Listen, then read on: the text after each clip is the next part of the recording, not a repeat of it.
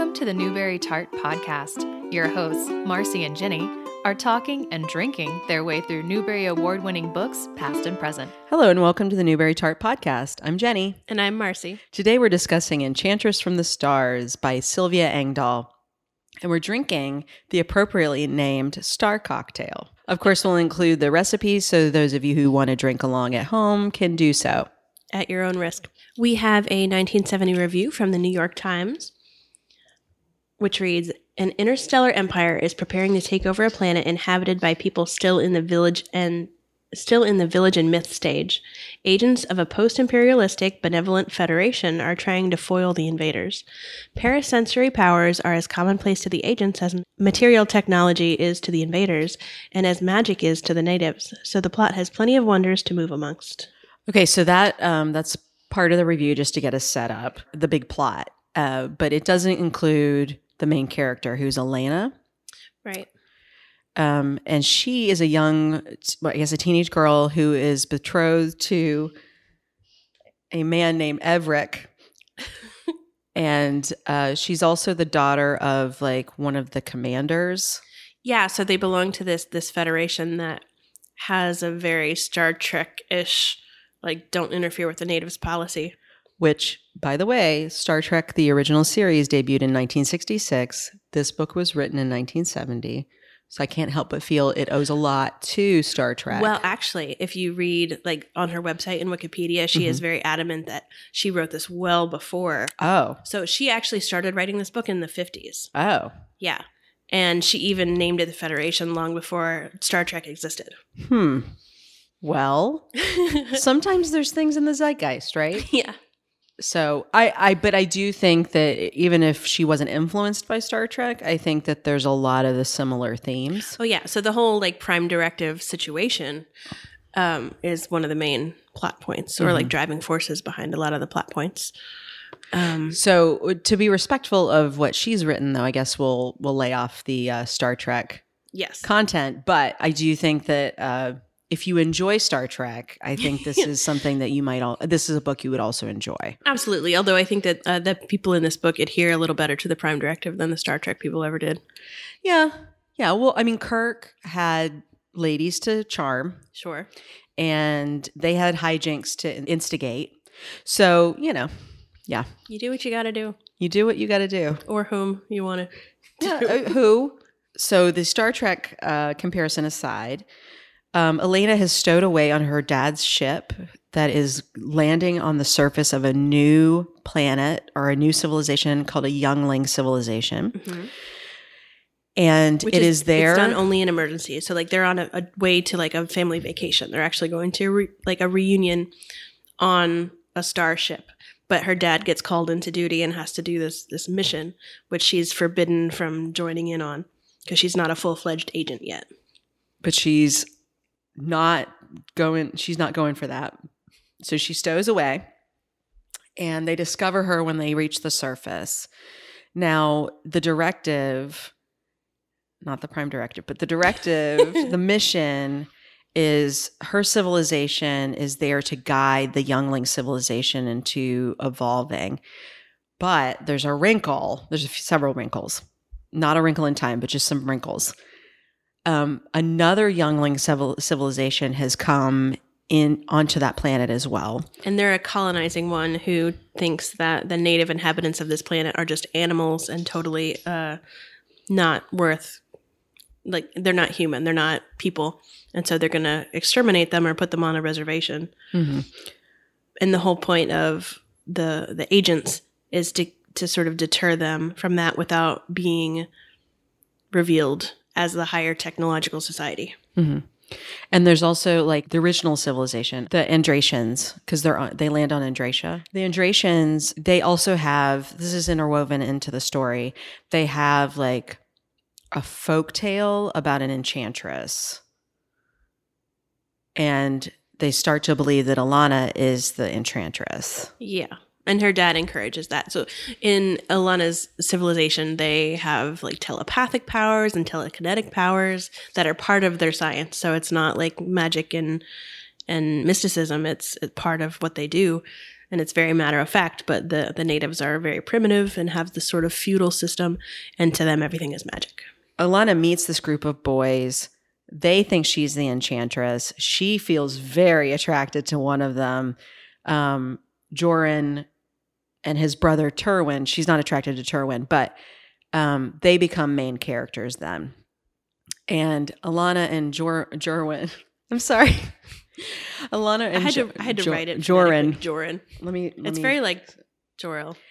it's very the, a lot of the names in this reminded me of Game of Thrones. And I don't know if that's just like kind of standard fantasy naming tropes. I think maybe because for me, I was so so reminiscent of just like a lot of those super random sci-fi that I read back in the day. Mhm. And the, you know, a I mean, specifically in Game of Thrones, not in this. A, a lot of times, those are just names that we know with like an extra vowel added in Yeah. them. So I'm not throw saying a Y or a W in there.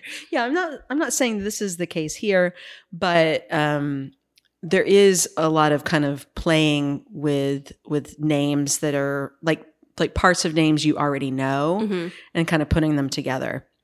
At the beginning, when they discover her stowed away, there's an accident, and so one of the agents who's actually supposed to be there gets killed, and so she has to stay and fill in on the mission, and that's why she her dad encourages the natives to think that she's an enchantress, but she basically sets it up so that she is trying to get one of the natives' latent like psychic powers to kick in so that he can scare the invading culture into leaving the planet uh, because it's not worth it. It's too difficult. If they think the entire culture has that, then they'll be like, oh, it's not worth it and leave.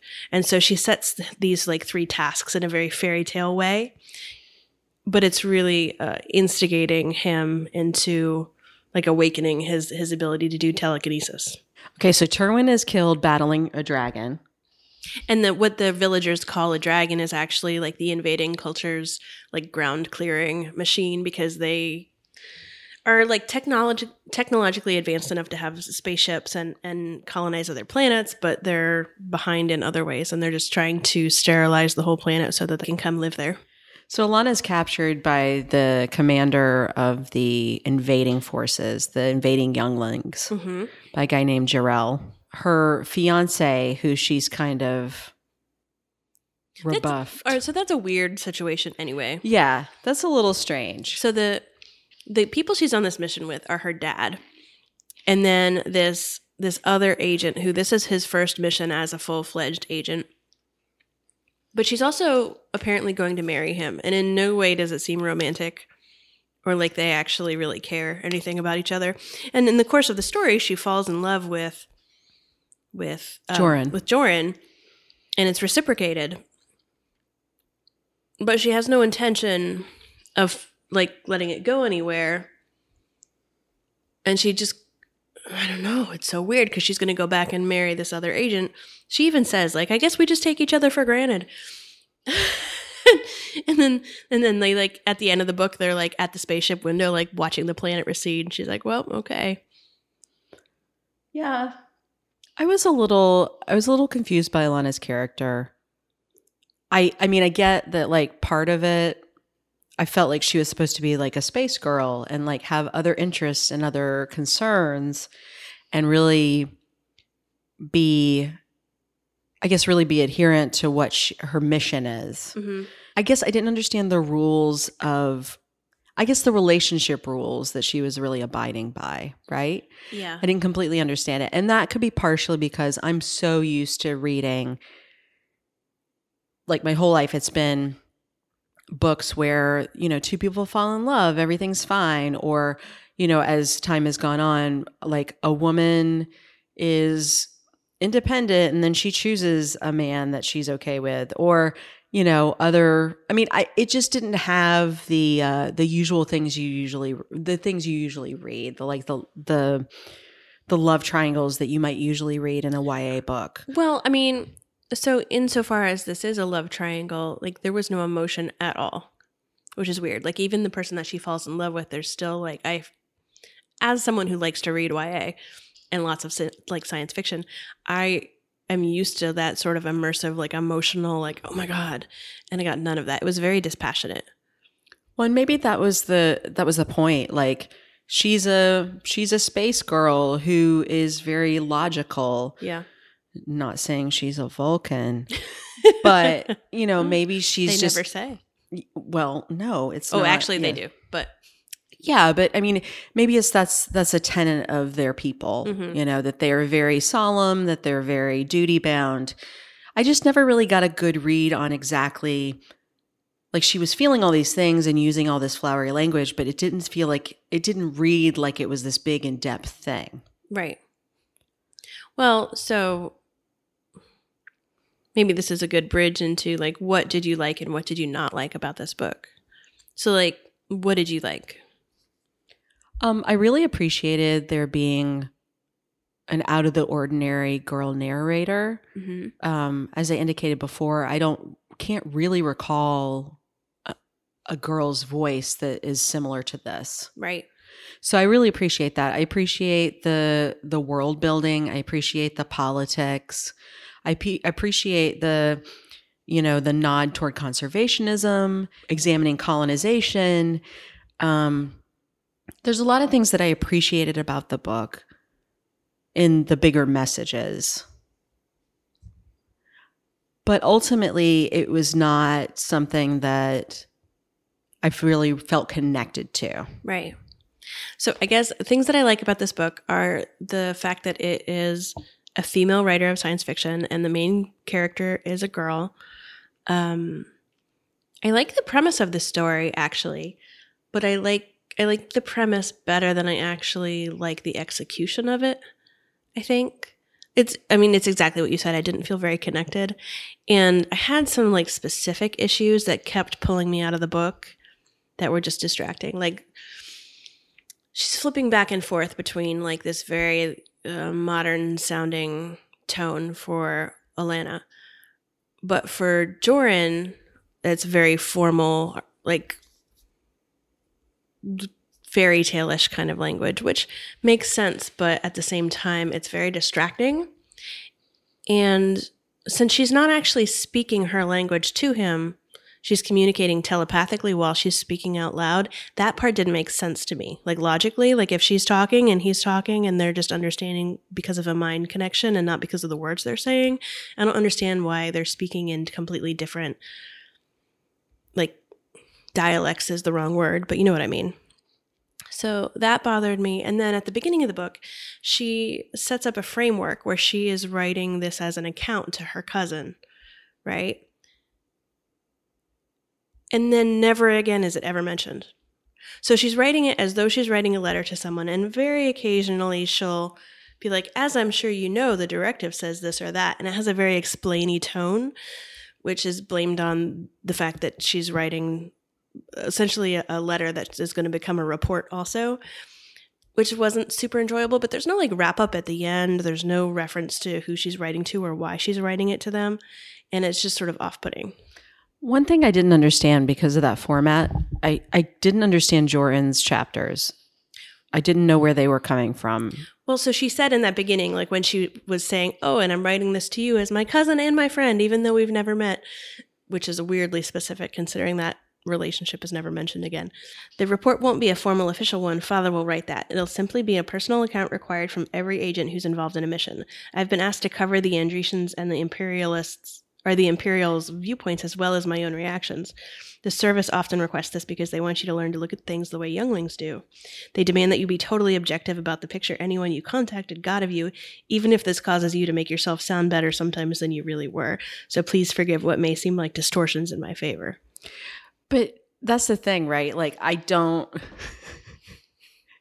I didn't okay, that's that's the problem. I that's the where I was confused. That's where I was confused. So, but she's writing Because- this letter to her cousin and making up the chapters from other people's points of view. Yeah, and so but she's making it up with a different voice with basically like lionizing herself. I'd be like, well, and, And, I- she doesn't I mean it's it's several lot well, it's covered a lot in there that they don't really understand each other's languages. So Right. she like this is it's a total fabrication, which actually makes me like her more because she's like, I'm 17 and this is how they would talk. I'm awesome. I'm the enchantress. I'm And- a queen. I got this long flowing hair. I know. And when she's speaking as like the other person and like she was so beautiful and like even That if makes me like her more. even if you make yourself like sound better than you would you still don't need to like be that elaborate about it like her her raiment was silvery fabric and That's her- amazing. her, hair stood out in a halo from her face with flowing waves but not long like It's amazing. Actually, like, yeah. It, that makes me uh that makes me enjoy that those chapters more because I hadn't really I knew there was something I wasn't quite getting about them, but that's now I've I've put it together. And so like the language like is understandable in that context but it still takes you out of the story a little bit mm-hmm. And I just don't understand like creating that specific framework at the beginning and never following up. At I least at the end. I don't either. And I also, if it's supposed to be a personal account that she's just also sharing, that you, is going to be turned in for the mission records, and mm-hmm. she's also sharing it with her cousin, I I feel like there were things that were missing that would have been important. Yeah. Um, at, but at the same time, she over explores to me, she over explores like all her feelings about everything, but never really like examines them. I don't know if that makes So sense. It's more like she talks about them and doesn't feel them. yes, yes, It's like I am in love. and, but but you're just like, okay, if you say so. yeah, uh, yeah. And there were just a couple other like things that really stuck for me, like the fact that they're exploring all these other worlds and there's other other cultures like the Imperials, right, are wearing spacesuits because the bacteria on the planet is toxic to them. And so they're sterilizing the whole planet. Except they're just going to keep some of the natives in a little reservation. And and then they also they refer to everybody like they pointedly make sure to call everybody human. Like even people from this planet from other planets every youngling civilization is called human. But but like they have different birds and different trees and like they're not humans. From a different planet. They're alien people. But why keep calling everybody humans when like a human is a species? Like so that just sort of like bothered me. Yeah. And I know that these are tiny points, but they're like they're a bunch of little like prickles that make you like stop being immersed in the story, which for me is a big part of enjoying an escapist fantasy world. Yeah, that did it did feel like the rules kept changing a little bit in Mhm. different places. So like one thing would be established and then the next you know, it it would kind of play with it but not in a way that felt like it was on purpose. Mm-hmm. Also, slightly odd to me, but it makes sense when I read a little bit about the way she wrote this book. Apparently, she started it in the 50s. This book was not published until 1970. And some of the language feels like it's from the 50s. It feels like it's from 50s novels. Like her fiance calls her darling and is very protective and sort of paternalistic toward her in this very 50s feeling way. But in the next sentence, he's like, I'm so sorry. I I try to protect you when I'm afraid or whatever, like a more modern perspective, but they're so close together, it's a little off putting. Well, I do know that when we contacted Sylvia Engdahl, um, you should check out her website. It's amazing. Yeah, we should it- talk about that in It's minute. comprehensive. Um, she did say that they were putting out a newer edition where some of the some of the pronouns and some of the um, the gender content. I don't know. I mean, whatever they're going to update, which is laudable, there's still the relationship between her and her father and the re- relationship between her and her fiance is uh, just icky to me. I don't know. Like, they're all like, They're very controlling. they're very controlling. And she's like, I know they're using me, but it's for my own benefit. But she still like acts out, but not in a way that rebels against that. yeah. She's like, I'm going to exercise terrible common sense. But I guess they know best. Hmm. I think I think possibly at the time that it was being written, Oh, certainly. it was you know it was like small waves. Yeah. You know, I'm just saying, as like crash, a reader but- now, But yeah, a reader now from our it's perspective, little it's, well, it's a little. It just is very ineffectual, and it can be a little upsetting because you're like, okay, you're you obviously are capable, you're strong, you've got all these ideas, you are aware. Like, why aren't you kind of giving them hell? Well, I think it just made a slightly inconsistent character because she is in some ways extremely rebellious. Like she decides to do these things on her own that are really dramatic. Like stowing away on the spaceship is a big deal, and like breaking her oath later on is a really big deal. So she's exercising. Uh, breaking the oath is not terrible judgment necessarily, but it is a really big deal. But stowing away is terrible, terrible judgment. Oh, and then she also runs toward the the machine. Yes. Like she's she's going to sacrifice herself. Yeah, when she's been so selfish previously, deciding that she's going to do what she wants to do. Like between that and then the utter utter compliance of like yes i'll do exactly what my father says even though i understand nothing i know he's using me but that's what a senior agent has to do but in this totally docile tone i don't know it just it doesn't seem like the same person Yeah. Because it's not like she's placating him and then she turns around and does some badass shit, right? So, yeah, I mean, I wonder with, I wonder the updates. I wonder wh- how different it might look. yeah yeah Um, but Sylvia Engdahl herself is a very fascinating person. Oh my God, so amazing. Let's talk about her. Mhm. So I was reading that she actually in the 50s became one of the first like computer programmers and did that for a decade before she started writing science fiction, which is epic, right? So she went to what UC Berkeley, I think. How amazing is that at the time to do that for your job?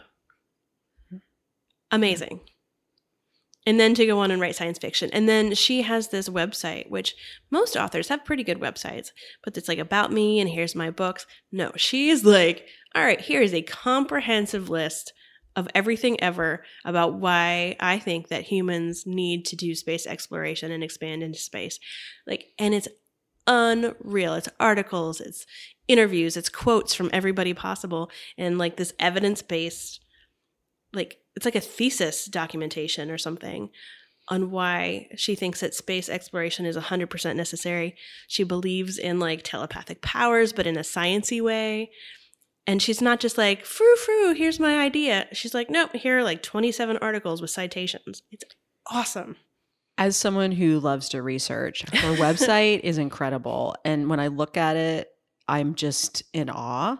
So, the thing that I really love, I mean, those things are really great, but the thing I really love is that she has citations for every single article written about her work ever. Oh, yeah. So, with a lot of the authors, a lot of the books that we do, I have to chase down stuff. I mean, I have to figure out, you know, I just have to chase down these citations in a lot of in a lot of cases and sometimes articles on them too. She's got everything listed. Everything. Yeah. So, Which makes me nervous because I know she's going to hear this.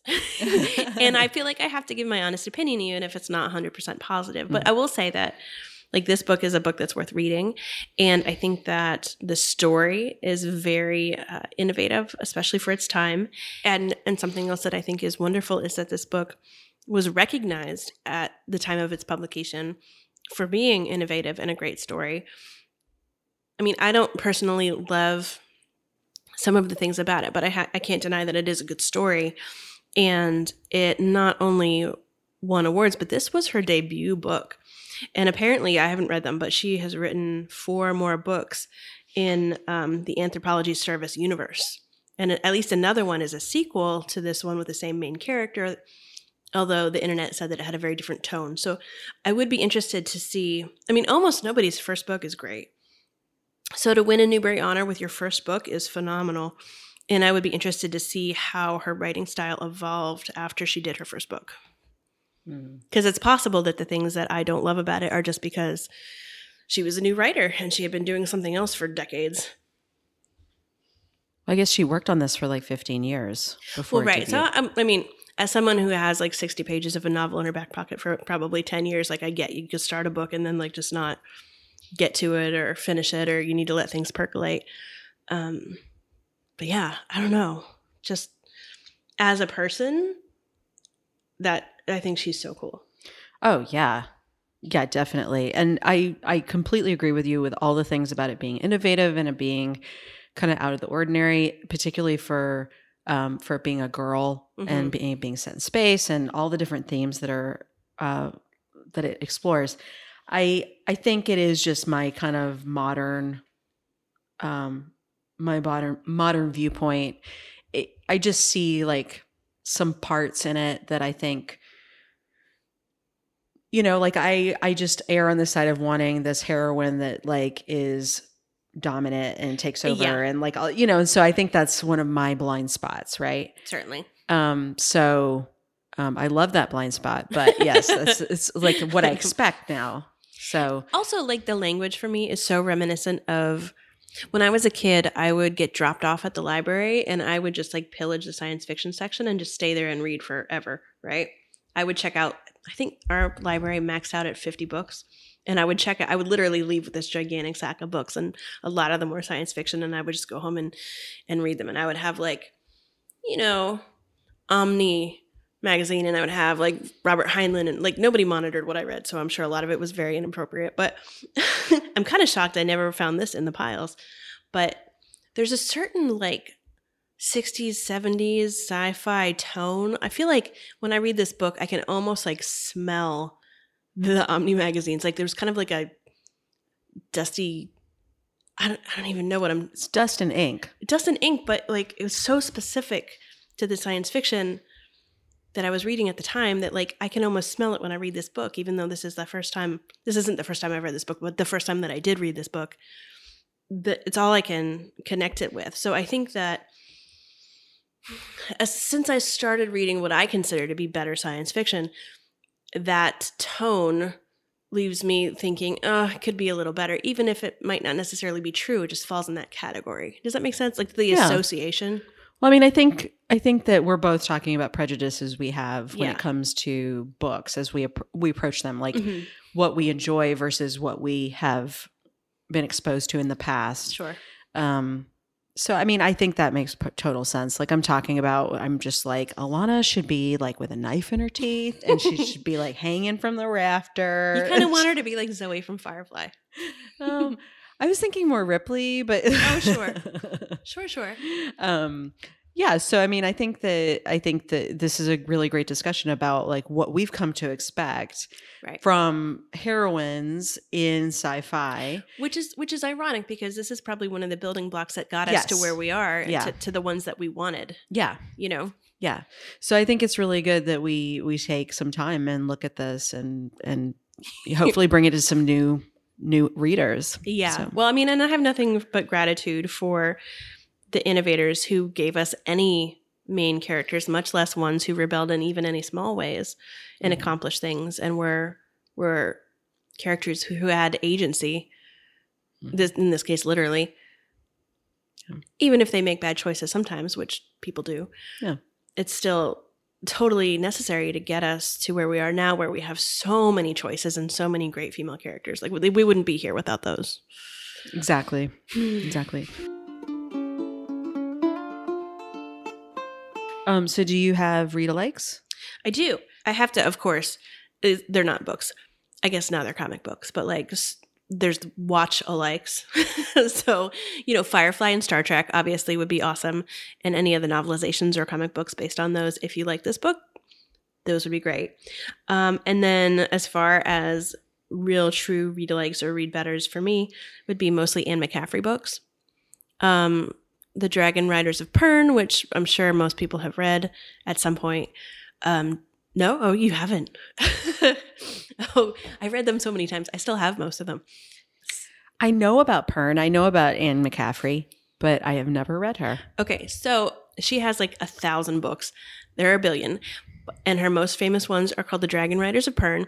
And it's a world that has a pretty similar, like, feudal system to what this planet has, only they have dragons that they developed when they colonized the planet because they're not indigenous. They, they landed there and there was this emergency, like, the stuff is falling from the sky that eats everything organic.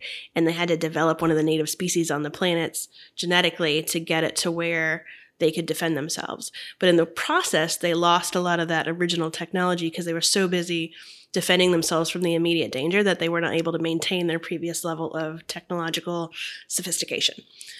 But occasionally in the books, like someone who does still have like spaceflight capabilities will come back. Like there's a, a story where one of them comes back because of a homing beacon or whatever and they are then confronted with this like feudal society. So in some ways it's very similar but in a lot of ways it's very different because in those books the emotion is very strong um, and it is very easy to feel connected. Even though there's like a billion characters um, there's also some sexy scenes Ooh. i know involving the dragons actually Oh, I don't. Uh-uh. well they have like this like psychic connection to the Mm, dragons and mm-mm. so the, the dragons have like mating flights and then the people are involved Mm-mm. yeah I uh-uh. no judgment, no judgment on you. Anybody else who's into that, I, I uh no. they're not my favorite they're not my favorite books in the world but um they're kind of like the bugles of literature. She also has like non-dragon rider series so there's a couple other that there's a freedom series um and F- freedom is the name of another planet that involves uh, colonialism and oppressed species and multiple species interacting in the same planet. Um so i think if you like if you like enchantress from the stars you probably would like those although they have sexy scenes too she's very big on the sexy scenes Sexy scenes are fine. I just don't know about being sexually linked to a creature that could burn your genitals off. Sure, but see the the, people are not having sex with the dragons. Yeah. I just I feel like at some point it will happen. If if you dip your toe in that, it's going to start happening and then you have just like uh, crispy bits. Yeah, yeah. It's just a lot for me to think of all of a sudden and I just don't want to. That's fair. That's totally fair. Um, so those are my read alikes. What about you?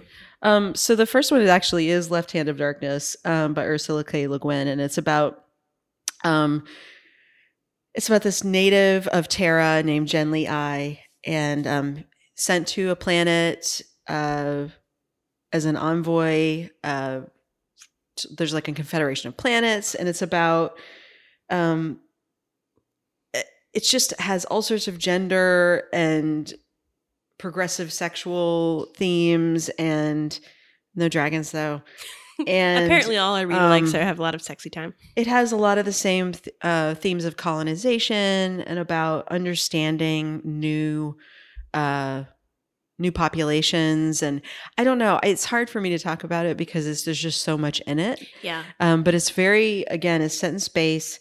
Um, it has to do with a lot of like diplomatic you know kind of diplomatic ties and and um and the stuff that goes on between these groups. Um, it's just really interesting and very very well written. Um, it reminds me of this. Um, the other one is uh, mirage by Somaiya Daud. Um, and it's about a girl named Amani who wants to travel beyond her moon and she wants uh, adventure. And then she gets more than she want than she asked for. Um, she ends up plot then. being kidnapped by a regime, um, and uh, she has to play the role of this princess um, that was assassinated. Um, or no, she sorry, she has to be a like a double for a princess that is they're worried is going to be assassinated. Hmm. And then she gets entangled with the princess's fiance, and so it has those those things, those same themes of being in space and having like these these like formal romantic things, Mhm. not just relationships, but also like the court and Right. um just i i don't know it, it's sometimes it's very hard for me with hard sci-fi so anyway so i usually go on the side of fantasy fantasy is if it's since fantasy in space that's easier for me Fantasy in space. yeah Yeah. I, I will. I personally prefer fantasy to science fiction, although I read more science fiction at formative times in my life. and then so on that note my last read alike or yeah Real alike is ash by Malinda Lo and Oh, I don't know. it's that one. often tagged as a lesbian Cinderella story, but Ash's dad dies, and so Ash is left with a wicked stepmother. She's grieving, she's reading fairy tales, and then she ends up as a uh, she ends up as part of the royal guard um in a fairy world Hmm.